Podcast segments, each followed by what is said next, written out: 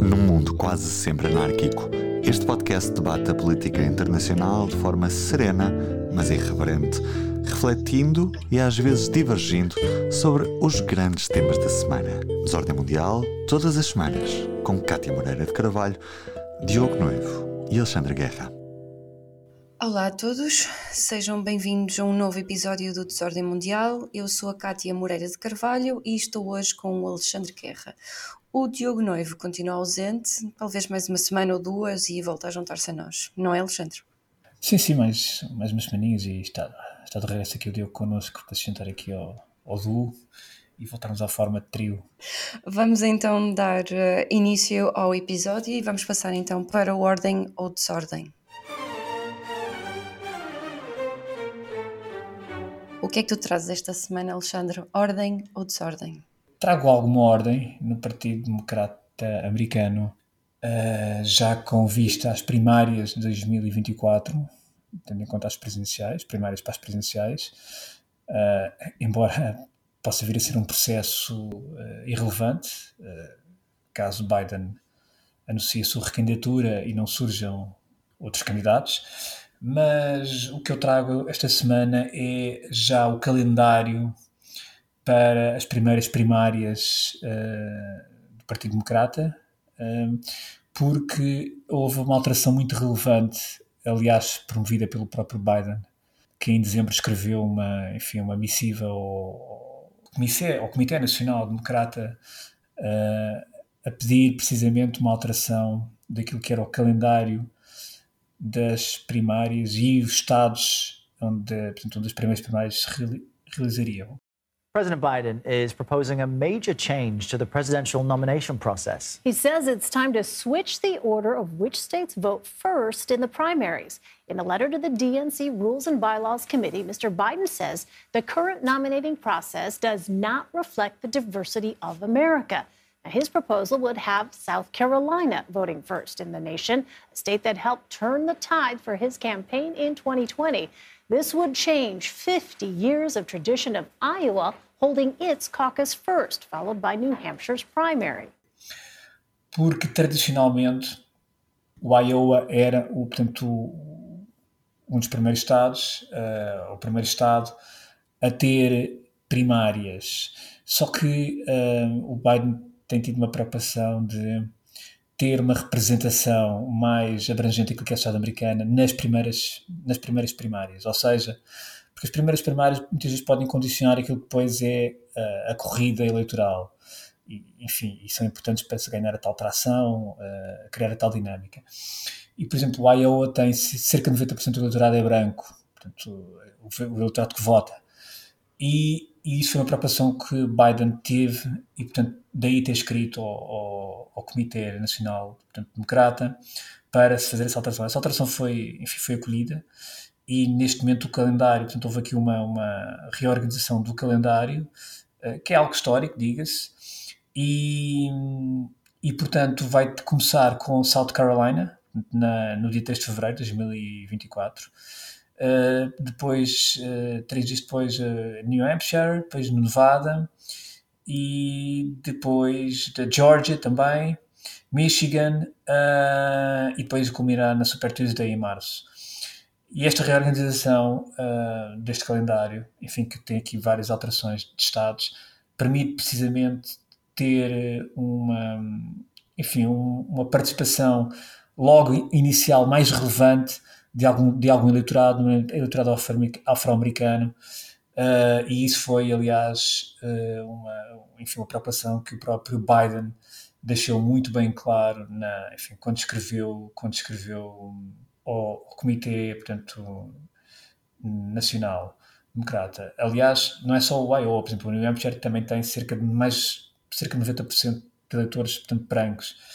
E, e, e, se compararmos, por exemplo, com o South Carolina, uh, estamos a falar de um Estado onde já tem quase cerca de 30% de eleitores afro-americanos. Portanto, obviamente, há aqui uma, uma, uma, uma preocupação de fazer um equilíbrio na, naquilo que é a participação de, dos eleitores uh, afro-americanos uh, e eleitores brancos, que, como nós sabemos, tem muita importância depois uh, na, na, própria escolha dos candidatos e, portanto, e, na, e, e, e, também naquilo que é depois o caminho a seguir ao longo das, das várias das várias das, das várias primárias que se realizam em diferentes estados.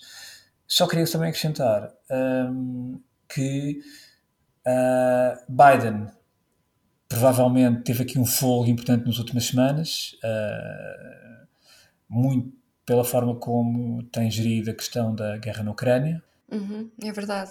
A sua visita a Kiev não foi, não foi totalmente não é, altruísta para com a Ucrânia, Sim, foi também direcionada são... para consumo interno. Claro, muito, muito. E, e isso está-se a refletir em algumas sondagens que, que, que estão melhoraram para o Biden. Uh, eu continuo a achar que não é o melhor candidato para o Partido Democrata nas próximas presidenciais. Acho que o Biden uh, deveria fazer este mandato, fazer um serviço aos Estados Unidos, um serviço à América, ao mundo, portanto, ao com país, este mandato. Né? E, claro, obviamente, e, mas uh, deveria abrir caminho a, a, a, outros candidatos, portanto, democratas, para disputarem uma eleição presidencial em 2024.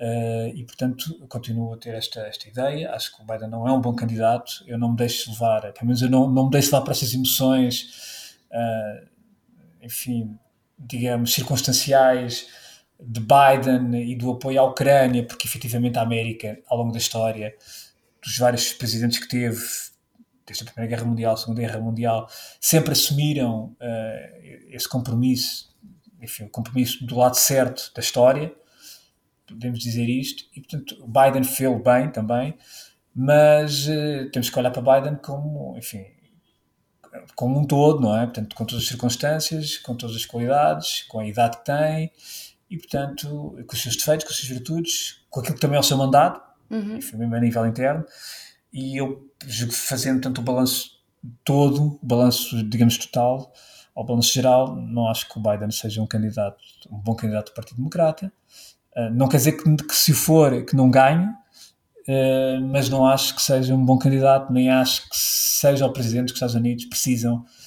certo. a partir de 2024, nem acho sequer que ele esteja em condições, mesmo física, físicas, de assumir esse, esse mandato, uh, ou de desempenhá-lo com o vigor que, que, que, espera de um presidente americano e, portanto, aqui é o meu, a minha ordem, apesar de tudo, naquilo que é o calendário das primárias do Partido Democrata, mas não deixando de dizer que, que não, enfim, que não acho não, não, não acho que o Biden seja um, um bom candidato ou o melhor candidato que o Partido Democrata possa apresentar para as presidenciais de 2024. Portanto, esta é a minha opinião e mantenho-a. Obrigada. Eu vou então dizer o meu, a meu ordem ou desordem. Esta semana, então, o que eu trago. Eu nem sei muito bem se aquilo é ordem ou desordem. Acho que é um bocadinho de desordem, porque em meados de fevereiro, Nicola Sturgeon resignou ao cargo de Primeira-Ministra da Escócia. Ela foi vista como.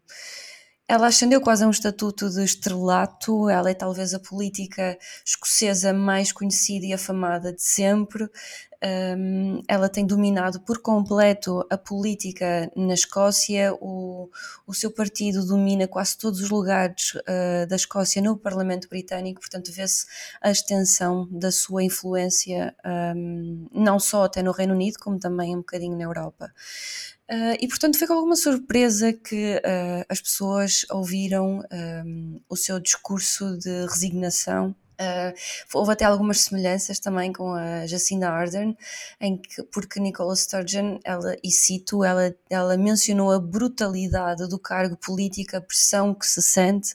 Ela mencionou também que foi um privilégio servir os escoceses como primeira-ministra deles, mas devido a, a pressões externas e, a, e, ao facto de ela achar que não é a melhor altura para continuar à frente do país a servir a 100%, como ela diz, ela achou que era melhor sair. No entanto, isto deixa algumas questões em aberto, nomeadamente, e a principal é a independência da Escócia. Nicola Sturgeon tem sido, um, digamos, a grande defensora de, da independência da Escócia e foi com esse objetivo que ela assumiu o cargo. Um, ela tentou por várias vezes uh, levar a cabo esta sua ambição, uh, e teve sempre algumas derrotas. Uh, a última foi até no, no Tribunal do Reino Unido, que, que diz que tem que haver uma aprovação do Parlamento Britânico para a Escócia iniciar um referendo. Portanto, tem havido assim alguns reveses e ela não tem conseguido vencer neste âmbito particular, que era aquele que lhe era mais querido e mais caro. Portanto, a sua saída tem obviamente algumas implicações para a independência da Escócia. Há alguém, há algumas pessoas que já dizem que isto aconteceu um, precisamente para dar um novo fôlego a esta causa e para vir alguém que possa tomar uma nova estratégia e levar a bom porto a independência da Escócia. Não sei, acho que devemos esperar para ver o que é que isto vai dar. O novo líder uh, vai, vai, vai ser conhecido em meados de março, até lá ela vai continuar no cargo. Portanto, acho que vamos ver o que é que isto vai dar. Eu, sinceramente, não vejo ninguém em posição de, de, de assumir a relevância que Sturgeon tem tido.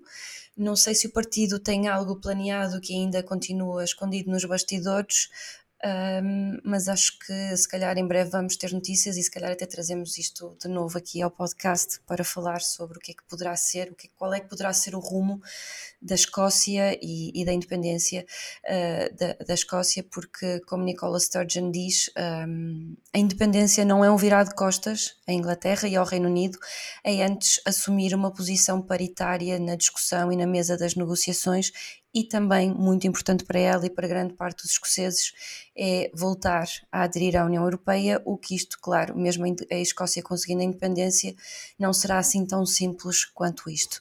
A ver, vamos, o que é que isto vai dar. Sim, embora a Nicola Sturgeon tenha um dos legados dela também menos positivos, vamos dizer alguns analistas, precisamente por essa defesa também acérrima da independência e, e consequentemente a União Europeia é, tem a ver com a polarização, não é? Exato. Da própria sociedade escocesa. Exato. Porque acentuou as diferenças, uh, portanto, polarizou-os. Exato, exato, é verdade. São os pontos de vista, não é? Sim, sim, é verdade, é verdade. Uh, por isso acho que é um tema que ainda vamos trazer aqui mais vezes, porque ele ainda promete uhum. continuar. Sendo assim, terminamos claro. então o ordem ou desordem e vamos passar ao ponto de ordem. Order! Order! Feito o ordem ou desordem desta semana, vamos então passar ao ponto de ordem. Hoje eu e o Alexandre vamos rumar até a África e vamos dedicar este episódio à Nigéria. A Nigéria é o país africano mais populoso, com cerca de 214 milhões de pessoas e com a economia mais forte de África. Depois de oito anos com Muhammadu Buhari como presidente, a Nigéria foi a votos no dia 25 de fevereiro e algumas zonas estão a votos hoje, dia 26 de fevereiro também, para escolher um novo presidente. Os resultados serão conhecidos apenas um dia, uns dias depois, ou seja, lá para quarta-feira, quinta-feira já devem ser eh, reconhecidos os, os resultados finais. Estas eleições, no entanto, estão marcadas por uma instabilidade muito grande devido à inflação, que passou que está, segundo os dados de fevereiro deste mês, está nos 21,8%, devido também à taxa altíssima de desemprego, sobretudo entre os jovens uh, adultos, e também devido à insegurança resultante de ataques terroristas, separatistas e também raptos e outros ataques criminosos. Uh, e, portanto, um, o novo presidente não vai ter uma vida muito fácil.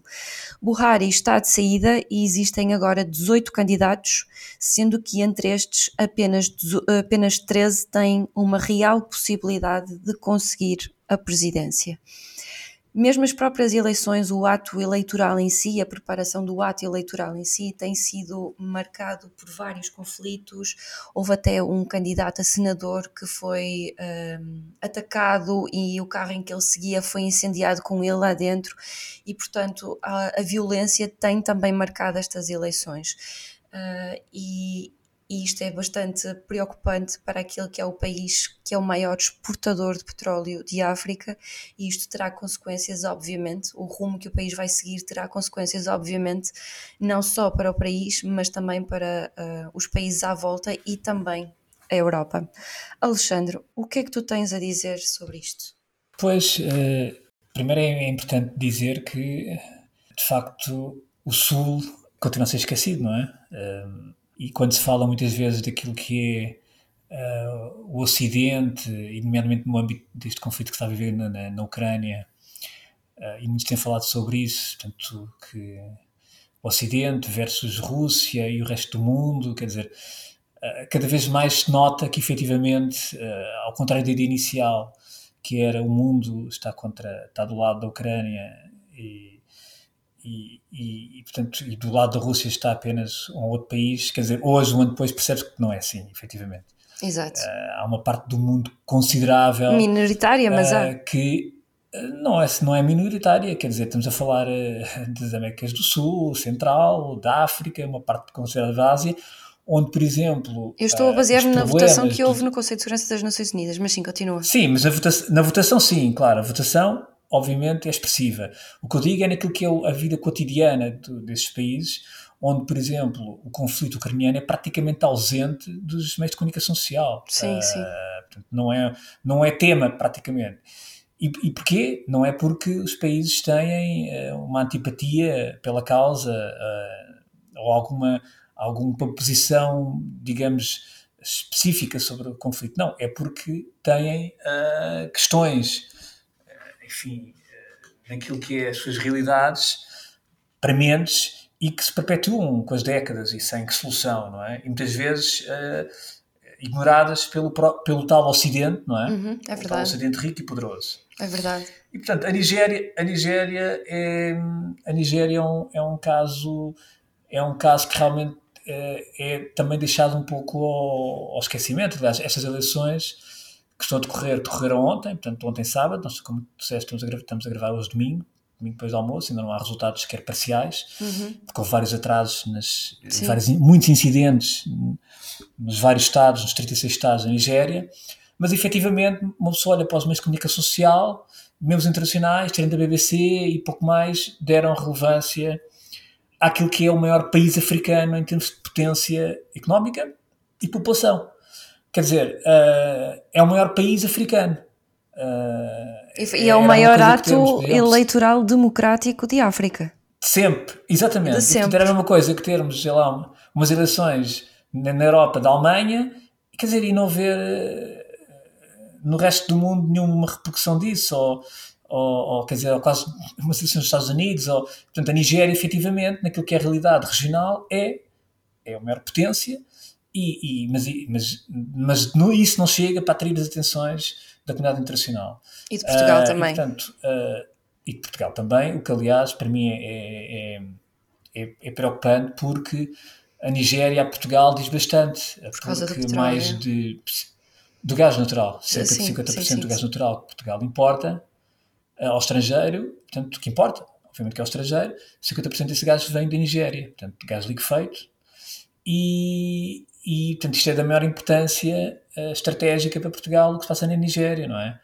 Mas efetivamente não, não. E sobretudo numa altura em que, uh, embora Portugal nunca estivesse muito dependente do fornecimento de gás natural da Rússia, mas efetivamente a Nigéria e países portanto, alternativos de fornecedores de gás natural ganharam uma relevância maior com esta questão, com a questão da, da, da Rússia, não é? Portanto, surgiu uma oportunidade também para estes países. Mas mesmo assim, de facto, eh, não há, quer dizer, uma, uma preocupação em perceber o, o que é que se passa e, e isso também é revelador daquilo que é o, o, abandono ou, o, o desinteresse histórico de facto do tal Ocidente para com estes, com estes, com estes, com estes, com estes, com estes países. E indo aqui às eleições eh, efetivamente, ainda sem resultados, mas se tivéssemos que apostar, diríamos que a vitória estará num, num, num, dos três candidatos mais falados, que é, portanto, que é o, o, o Atiku Abubakar.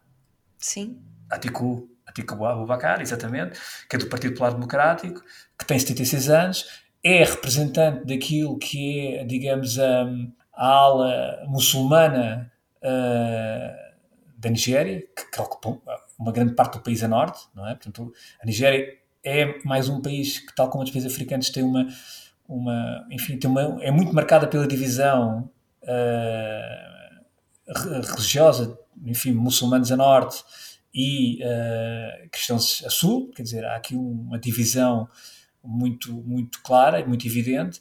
Um, depois também há um candidato que é o, Bob Timbu, portanto, que é, é do, do, dos progressistas, do, enfim, do Congresso, o partido chamado Congresso de Todos os Progressistas, tem 70 anos.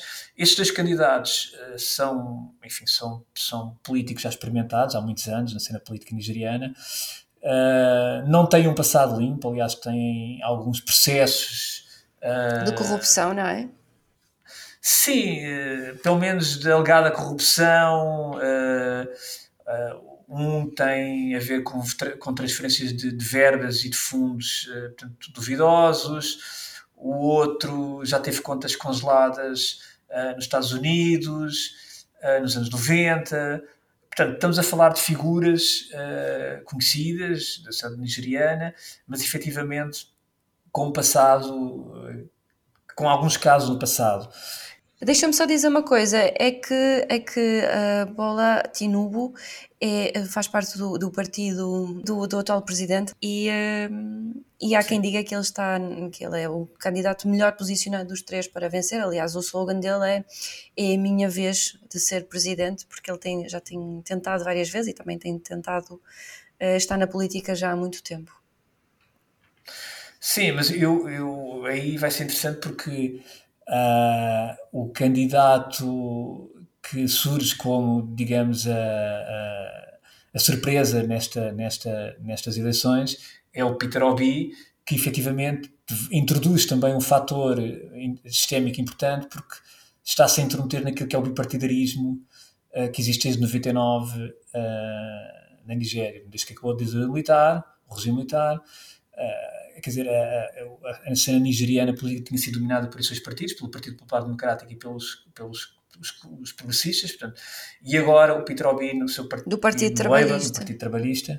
Uh, o Peter Obi surge com, com 61 anos, surge como uma, digamos, uma... Uma lufada de ar já foi governador, sim, ele já foi governador e até com, com, com num, num, num dos estados da Nigéria, uh, até com resultados bastante interessantes no trabalho nos anos que teve à frente desse, desse desse Estado, mas surge realmente como uma, uma, alternativa àquilo que é o status quo político da Nigéria. Portanto, há muita expectativa, sobretudo entra muito bem no eleitorado mais jovem, no eleitorado urbano, uh, e é preciso ver que estas eleições estão, vão ser, vão ter uma, enfim, uma forte participação dos jovens. Uh, aliás, já há indicadores que estão a ser eleições muito concorridas, dos jovens, exatamente, e portanto este Peter Obi uh, aparece como facto uma, uma alternativa, eu não diria uma terceira via, não é? Portanto, a, Tony Blair, mas surge como, como, como uma alternativa àquilo que é visto como, enfim, como mais do mesmo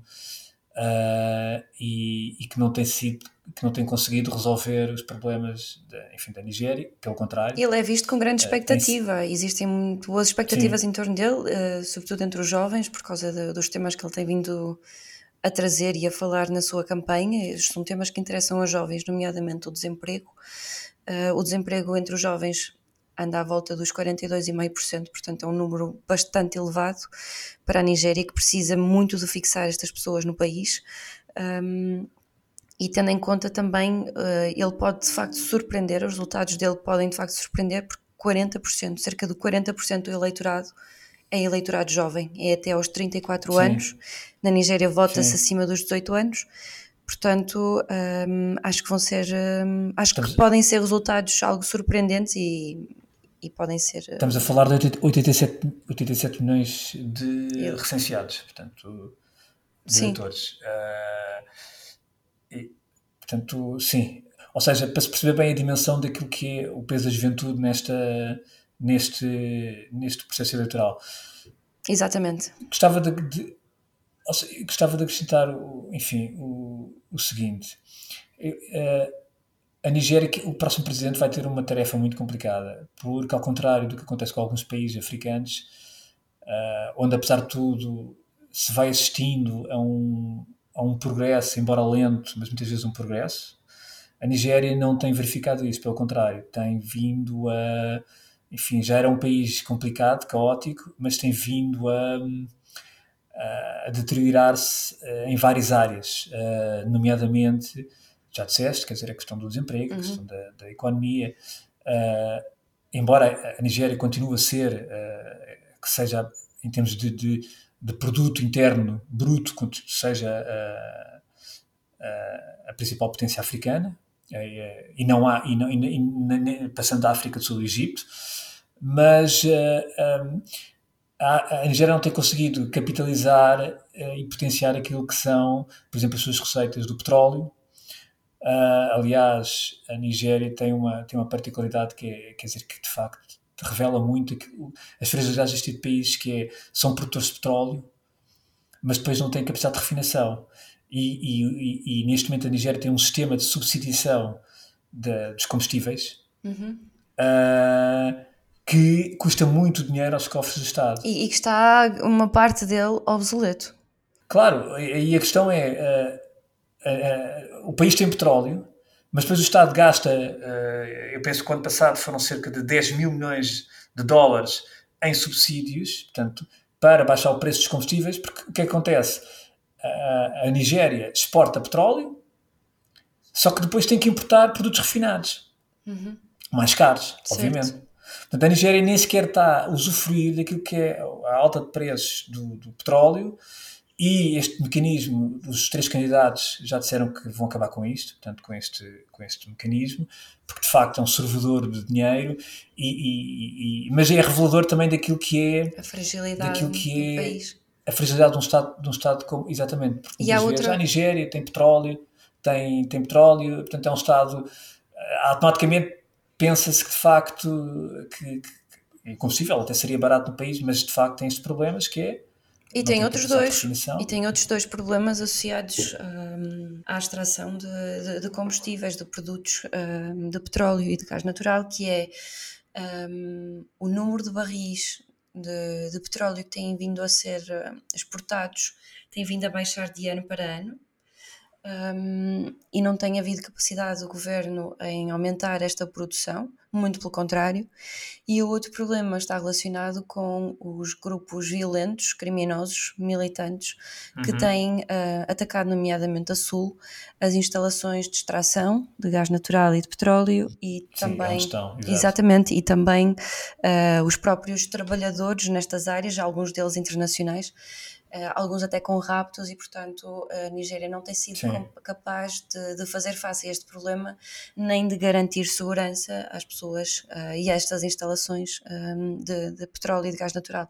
Portanto, isto são certo. grandes problemas que o país está a passar neste momento uh, e. Um, ehm, e que tem consequências não só, como estavas a dizer, tem consequências não só para dentro, mas também para fora. E repare, tu há pouco falaste na segurança, era aí, era aí que eu queria chegar como um dos grandes desafios dos próximos, do próximo presidente. Uhum. É, o ano passado morreram, cerca, morreram 10 mil uh, nigerianos uh, por, uh, por ações violentas. e neste momento o território, uma parte considerável do território está assolado por violência, certo. de natureza diferente. por exemplo, nós temos uma parte do território, mais no Nordeste, onde atuam movimentos de cariz uh, radical islâmico, uh, jihadista e o Boko Haram, por exemplo. Sim, que é jihadista. Uh, que é jihadista, exatamente. E depois temos mais o Noroeste, algo que também já aqui traçamos este programa, que tem a ver com uma violência mais de gangue, uh, que está muito associado aos raptos, uhum. a pedidos de, de portanto, de, de sequestros uh, e, e, e, incluindo crianças, uh, que, que, tem sido, aliás, uh, uma prática muito, muito reiterada e, e, noticiada, é verdade. Não só por, por gangues, mas também por grupos terroristas. O Boko Haram é um exemplo. Sim, sim, o Boko Haram, exatamente. O Boko Haram é um exemplo e, tem feito, e tem feito isso também. e, portanto, uma parte do território, neste momento, da, da Nigéria, sofre uh, de um problema uh, muito complicado em que as autoridades não têm conseguido dar resposta. Uh, e a isto depois soma-se os problemas económicos. Uma inflação, em dezembro, a inflação da Nigéria tinha batido os 19, entre 19% a 21%. Vi dois números, não, não, não sei exatamente, mas seguramente mínimo 19% de inflação. Uh, saiu uma sondagem recentemente uh, citada uh, pela, pela CNN, onde dizia que cerca, neste momento 69% dos nigerianos perguntaram aos nigerianos e que 69% dos nigerianos disseram que se pudessem uh, se pudessem saíam do país portanto à procura, à procura de melhores oportunidades noutro país. Portanto, estamos a falar de uma porcentagem muito grande uh, quando esse número era substancialmente inferior dois anos antes. Portanto, esta sondagem foi feita pela African Polling Institute, citada pela CNN, e realmente refere que 69% dos nigerianos emigrariam com os seus se tivessem oportunidade. Uh, em 2019 esse número era de 39%. Ou seja, para se perceber bem a tendência decrescente uh, e negativa que a Nigéria tem vindo a, a, verificar nos últimos anos. E isso é que é muito preocupante, porque a Nigéria é um país um, que além de ter, enfim, tem, além de ter mais de 200 etnias, uh, é um país enorme, com várias fronteiras, e é um país que uh, se fica ingovernável, tende a fragmentar-se em, em várias partes, não é? E isso era algo que a África não precisaria. Ah, aliás, nós não podemos, não nos podemos esquecer, por exemplo, que o, o movimento do Biafra era o que eu ia falar. Teve uma origem. Sim. Exatamente. Portanto, um não, não, mas, mas fala para os nossos ouvintes também, também saberem. Há um movimento separatista do Biafra que também se tem certo, vindo a teve, tornar teve assim. mais violento e também tem sido, responsáveis de, tem sido responsável por vários ataques e é nomeadamente uma zona... Não, o movimento é, é considerado um movimento terrorista pelas autoridades nigerianas. Sim. Uh, nós não nos esquecer que, que, que a zona do Biafra, enfim, que está a sul, é chamada a sul-sul, como, como, é definida essa, é, essa região do Biafra. Foi uma região que, durante ainda poucos anos a seguir à independência da Nigéria, enfim, foi travada uma guerra, a guerra do Biafra, não é? Que foi uma guerra altamente mediatizada e que teve um, um impacto internacional uhum. brutal, onde muitas estrelas internacionais se associaram à, à, guerra do Biafra, porque teve uma, uma característica. Foi uma guerra, uh, enfim, a, a base da, da, identidade do Biafra está nos, nos Ibos, não é? Portanto, na etnia Ibo, e e, e, e, a forma como a, a Nigéria combateu essa, essa, tentativa de secessão foi uh, com uma guerra de cariz quase uh, humanitário, ou seja, criou um cerco ao Biafra, quer dizer, que tem uma parte do Biafra dá para o, para, para o Golfo da Guiné, e durante muito tempo, a guerra dura dois anos e tal, entre 67 a 70, se não estou em erro, ou melhor, a guerra, a guerra durou, durou dois anos e tal, sim, cerca de dois anos e tal, uh, e, uh, durante, e, e, foi uma guerra que provocou aos habitantes do Biafra, nomeadamente crianças, morte por fome. E essas imagens ficaram, sim. quer dizer, ficaram célebres, uh, além de ter sido a primeira guerra de cariz étnico a seguir à, primeira guerra, a seguir à Segunda Guerra Mundial. E o objetivo desta, desta guerra era a independência do Biafra. Era, não, era, é, sim, era, era a constituição de um novo Estado independente da. De um novo Estado, da, Biafra, que aliás chegou a ser reconhecido por alguns países, uh, e, e, quer dizer, e, e, e os números da guerra do Biafra ficaram, quer dizer, cerca de 100 mil militares mortos, a população civil, os números falam-se entre 500 mil a 2 milhões a maior parte deles à fome. Quer dizer, foi uma tragédia monumental e foi o maior conflito da África de sempre. Uhum. Uh, e, portanto, e, e essa, e, e, é curioso porque nessa guerra, uh, em plena Guerra Fria, mas é, era giro ver os alinhamentos, porque, por exemplo, uh, a China teve do lado contrário à Rússia, à União Soviética. Outros tempos. Na altura havia, Outros tempos. Não, eram outros tempos e foi, foi, quando tanto a China e a União Soviética se, se enfim, houve, digamos, uma separação e, e, e, um afastamento entre as duas, entre as duas potências, uh, mas efetivamente um, estavam em barricadas diferentes no apoio, quer à Nigéria, quer à, quer à, à República do Biafra, ou quer ao Biafra.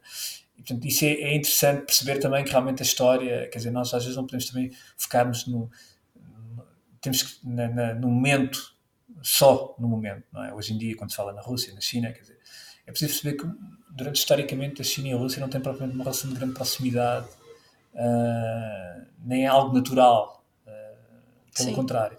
E, portanto, é, é nessa ótica que também temos que ver, porque quando há outros interesses que se superpõem, a China claramente uh, defende os seus interesses e, portanto, segue o seu caminho, não é? E, portanto, hoje, e hoje em dia a questão do Biafra ainda é uma questão, como tu há pouco referiste, que, que, que está viva, e isto para dizer o quê? Uh, se a Nigéria uh, continua esta espiral de violência, esta espiral de, enfim, de, de ausência do, do Estado Central, de crise económica, de população jovem sem emprego, não, não há oportunidades. Quer dizer, a Nigéria pode se tornar, pode, tem, tem um caldeirão que pode. E há outro problema, que pode... é que também está relacionado com a insegurança, que são os grupos terroristas. Uh, já todos sabemos, uh, eu acho que todos nós nos devemos lembrar mais ou menos bem do caso de, do rapto daquelas mais de 200 raparigas das escolas uh, pelo Boko Haram, que até um, a primeira dama, Michelle Obama, tinha aquele, um, aquele papel a dizer Bring back our girls. Um, entretanto, algumas foram libertadas, outras nem por isso. Uh, a prática, entretanto, ganhou mais, mais tração, não só pelo Boko Haram, mas também por outros grupos uh, criminosos, outros gangues, como referiste. Mas o problema é que o, o, epicentro do terrorismo de inspiração islamista está a mudar cada vez mais e a assentar arraiais, passa a expressão, em África, uh, não só em Moçambique, na Tanzânia, na Somália, onde já era prática até, mas também na Nigéria e no norte de África. E, portanto, não havendo aqueles problemas que até são bastante recorrentes noutros países de África, que é a ausência de Estado. Um, a sensação de um Estado ausente ou é um Estado falhado, não uhum. havendo um, promessas de emprego, não havendo perspectivas nem horizontes a dar aos jovens, um, e havendo outros problemas estruturais e que fazem parte de uma conjectura, uh, de uma conjuntura uh, mais macroeconómica e social, pode fazer com que uh, a Nigéria tenha ainda mais dificuldades no curto e médio prazo a combater esta ameaça terrorista.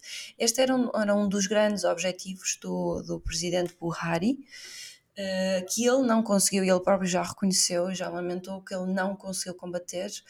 Um, até a própria primeira-dama também nigeriana já veio pedir desculpas por não terem conseguido um, trazer uh, nem concretizar os objetivos a que se tinham proposto. Mas o problema, o grande problema é que uh, esta ausência de Estado, esta ausência de segurança, porque a população não tem confiança para, na, no governo, nas instituições, nem por exemplo na polícia ou no exército, para garantir a segurança e como a população não tem esta confiança, portanto, o, estes grupos terroristas e estes grupos armados violentos ganham ainda mais terreno e têm ainda mais, mais uh, terreno fácil para, para continuar a perpetrar a sua violência. Há até estes grupos que até um, dominam algumas partes do território. Há ainda outro problema também associado a estes, a estes, grupos terroristas e estes grupos, estes gangues armados, que já falamos também, são, são os raptos. Foi falado há poucos meses na Nigéria introduzir um, uma lei que criminalize e até que, que, que, que leva à prisão das pessoas que pagam um, a, a, libertação de, das pessoas que são raptadas uh, e é, o objetivo é justamente diminuir o incentivo um, a estes grupos criminosos pedirem o resgate, porque eles continuam a pedir o resgate porque as pessoas, enfim, querem, obviamente, querem que nada aconteça aos seus familiares e, portanto, pagam o resgate e as pessoas são libertadas. Aquelas pessoas que não, não têm dinheiro para pagar o resgate, o que acontece é que muitas delas acabam por ser mortas e, e as pessoas, como sabem que é este o destino, como sabem que não há possibilidade de negociação e, sobretudo, como sabem que o governo não é possível, não consegue, não tem sido capaz de garantir esta segurança, aquilo que faz é que, é que isto leva a que as pessoas paguem os resgates e, portanto, estes grupos uh, continuem a usar isto como arma e como um meio de financiamento. E há até aqui uma ligação muito forte entre o que é o crime organizado e o que são os grupos terroristas, isto é mais visível em África. Um, Portanto, o, próprio, o próximo presidente vai ter problemas muito sérios um, para resolver e isto vai mas, ter implicações muito grandes. Certo, é, sim, essa questão da violência, claro, mas, por exemplo, tens uma ideia.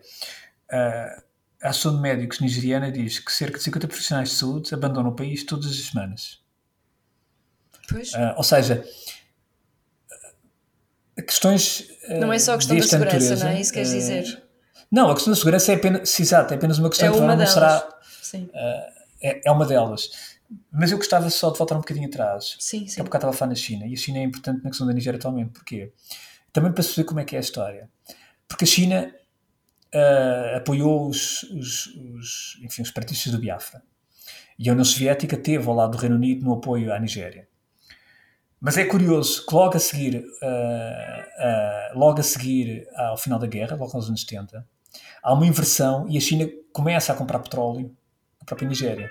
Ou seja, como uh, para se ver bem que muitas vezes aquilo que estando em campos opostos e, e de certa maneira, sendo a China na, na, guerra do Biafra, uma, uma, enfim, estando no lado contrário àquilo que era os interesses Nigéria, mas rapidamente aquilo que foi depois também uh, o choque petrolífero e os interesses que a China também defendia, levaram a China, enfim, a passar para o outro lado e começar a, aproximar-se da Nigéria, nomeadamente através da compra de petróleo. E de tal maneira que esse caminho foi, foi sendo feito, e a China hoje em dia é um, é um parceiro importante da Nigéria, detém uma parte considerável da sua dívida externa, que aliás está a gerar algumas preocupações, não, enfim, tal como acontece noutros países. Mas em 2015 a China chegou a propor a Nigéria para o Conselho, como membro permanente do Conselho de Segurança. Portanto, fez uma proposta. Uh, e, e, e, isto para, para, se realmente para se perceber, quer dizer, se nós olhássemos há uns anos, no final dos anos 60, a China claramente apoiava os rebeldes do Biafra contra a Nigéria, mas em 2015 propunha a Nigéria para como membro permanente do Conselho de Segurança. Ou seja, uh, e de facto, isto nós também temos que aprender com, estes, com, a, com a história, porque uh, não podemos só ver naquilo que é o imediato, não é? Certo. E, e, e, e às vezes os interesses uh, que, que, enfim, que norteiam as, as, as, as, principais potências levam a que uh, muitas vezes façam inflexões naquilo que é o relacionamento com os Estados, que à partida poderia parecer impossível até num futuro próximo.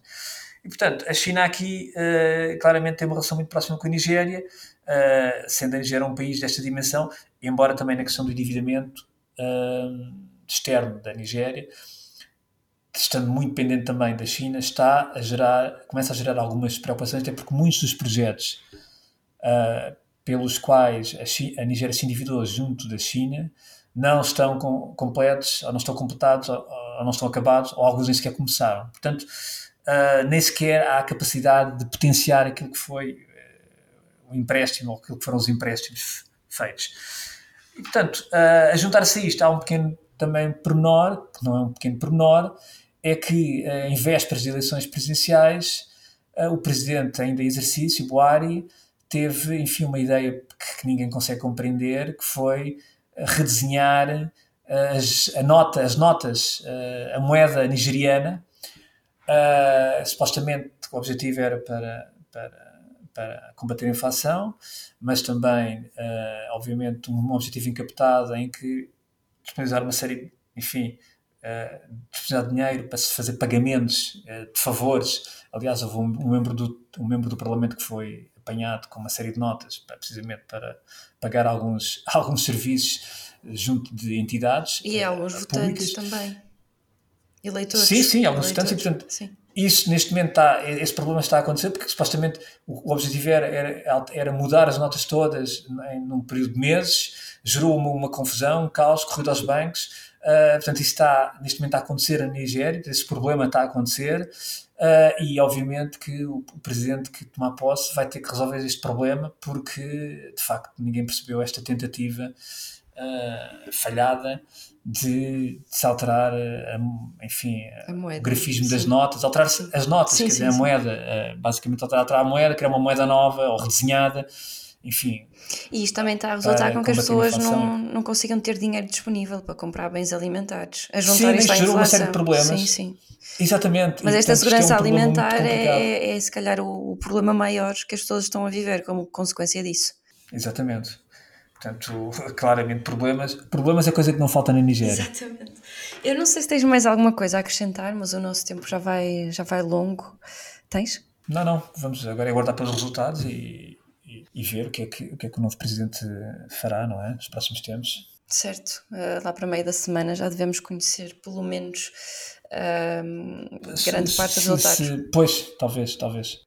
Normalmente aquilo que acontece é que saem quatro dias depois, mas tendo em conta os incidentes que têm acontecido, uh, se calhar é, melhor, sim, é, é prudente sim, sim. esperar mais alguns dias para ver o que é que vai acontecer.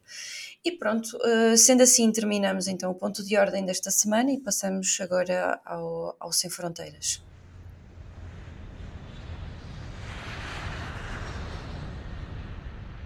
Sem Fronteiras desta semana, Alexandre, se me permites, vou começar eu.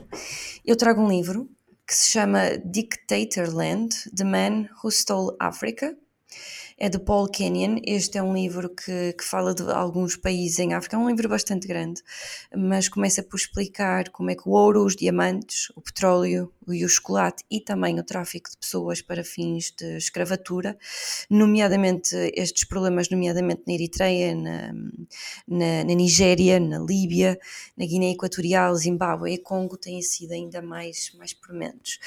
Um, e portanto, este livro conta a história de como é que, enfim, alguns alguns homens, poucos, uh, conseguiram uh, roubar África e as pessoas de África um, e, portanto, eh, tornaram-se tiranos, uh, alguns deles brutais tiranos, um, que lideraram ditaduras violentas em alguns casos, um, fizeram fortunas e deixaram a população a viver na pobreza e, portanto, este livro fala, fala destas pessoas, fala da história, fala de como é que isso aconteceu, como é que foi fácil, em alguns casos, de quase um dia para o outro, estas pessoas terem, terem ascendido a estes lugares e terem feito fortunas, um, e, e, e, portanto, com casos reais, obviamente, e, e, portanto, acho que dá para, para ter uma visão bastante clara dos problemas de África que, que assolaram a África no passado, mas que ainda hoje em dia, porque estes problemas não acontecem, quando acontecem, às vezes duram gerações, as suas consequências duram gerações,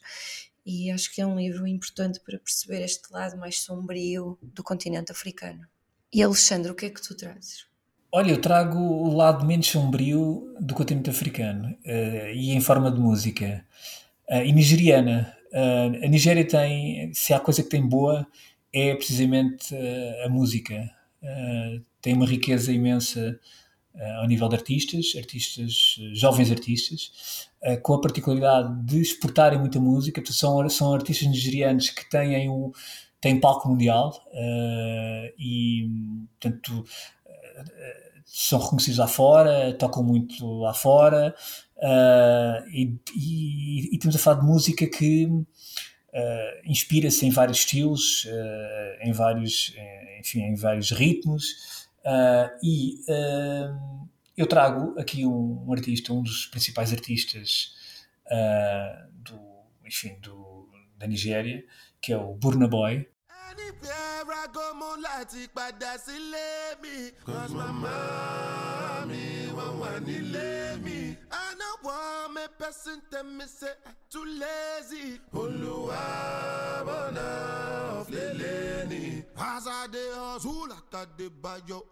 like. No go me.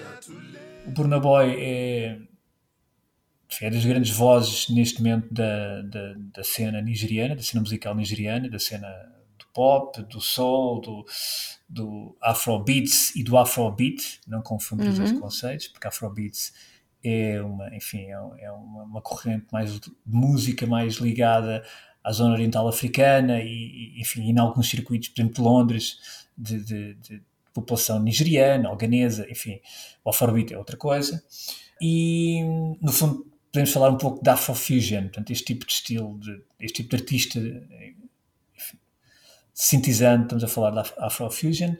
Uh, o, o Burna Boy uh, é um artista, enfim, relativamente novo, tem 30 e poucos anos, uh, já tem, tem cinco, seis álbuns publicados. ele, do seu penúltimo álbum, o uh, Twice, uh, Twice As Tall, de 2020, ganho, ganhou o Grammy de melhor álbum de World Music, portanto, muito importante. Ele é um artista muito premiado. Eu trouxe aqui o single Wonderful, que já devemos estar a ouvir. Uh, esta, esta, esta música Wonderful enfim, ele explica que é uma música que, que espelha aquilo que é a alegria de viver, a alegria de ver as pessoas uh, ouvirem a sua música.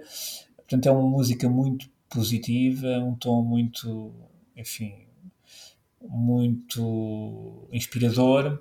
É uma música que é, é cantada em, em, em pinjin nigeriano, que é, enfim, que é uma espécie de língua franca, eh, que é uma mistura de inglês com crioulo, enfim, e portanto, e, e em Yoruba, que é, enfim, que é a língua falada pela etnia Yoruba, que é uma das maiores etnias da Nigéria, que ocupa uma, uma zona, uma zona da, da Nigéria, mais a sul, mais sudoeste, se não estou em erro, uh, e, e portanto esta música Wonderful penso que é um bom tema para, para se terminar este, este, este episódio dedicado à Nigéria e que nem tudo é mau na Nigéria e de é facto certo. a música é um bom exemplo de que muita coisa boa há, na Nigéria e, e com, enfim, e, e inspiradora, não é? Portanto, é seguir estes exemplos. E tenho aqui Burna Boy, o Bem trazido. Twice as Tall e esta música Wonderful que estamos a ouvir Portanto, recomendo muito descobrir a obra de Burna Boy e de outros artistas nigerianos.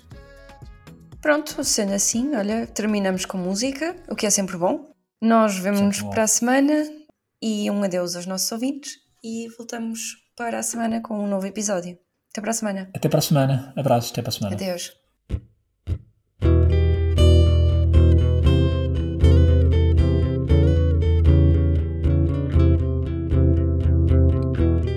pode voltar a ouvir este e conhecer novos episódios em público.pt e na sua aplicação para podcasts.